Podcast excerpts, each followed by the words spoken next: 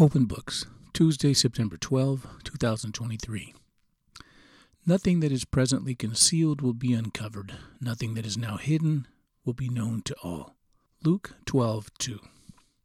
I read this verse with trepidation. I pondered it. I sat in front of my computer and considered the reality of that statement pronounced by Jesus. Was it a warning? Was it a threat?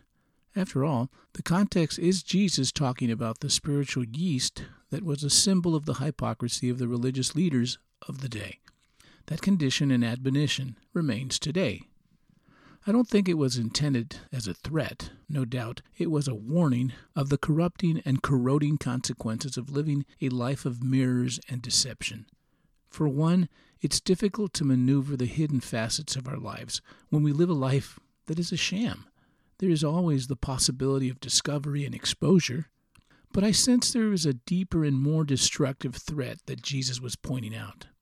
Many of the religious leaders of that time were, in fact, socially proper and behaviorally above reproach. They met the demands of the law to the letter. They lived with perfection as their goal. Then, what was the fly in the proverbial soup?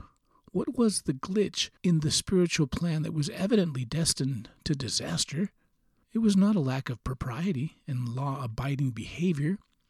It was the underbelly of religiosity without compassion and love. Life without these virtues is like a house built with beautiful materials made with substandard ingredients. You can make a house look good, but time will uncover the flaws of construction and the shortcomings of the provisions. The truth will eventually expose the shabby work and cheap material. It's not that Jesus was in the business of exposing people in order to embarrass and belittle. That does not sound like Jesus. Nonetheless, he did warn these religious elite that the day would come when their true selves would be exposed. You can't hide your true self forever, just like a warped version of the now and later candy.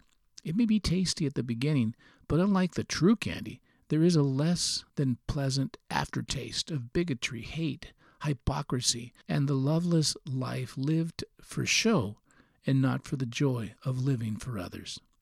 Jesus is not threatening them as much as he is warning me and everyone else of the danger lurking in all our lives.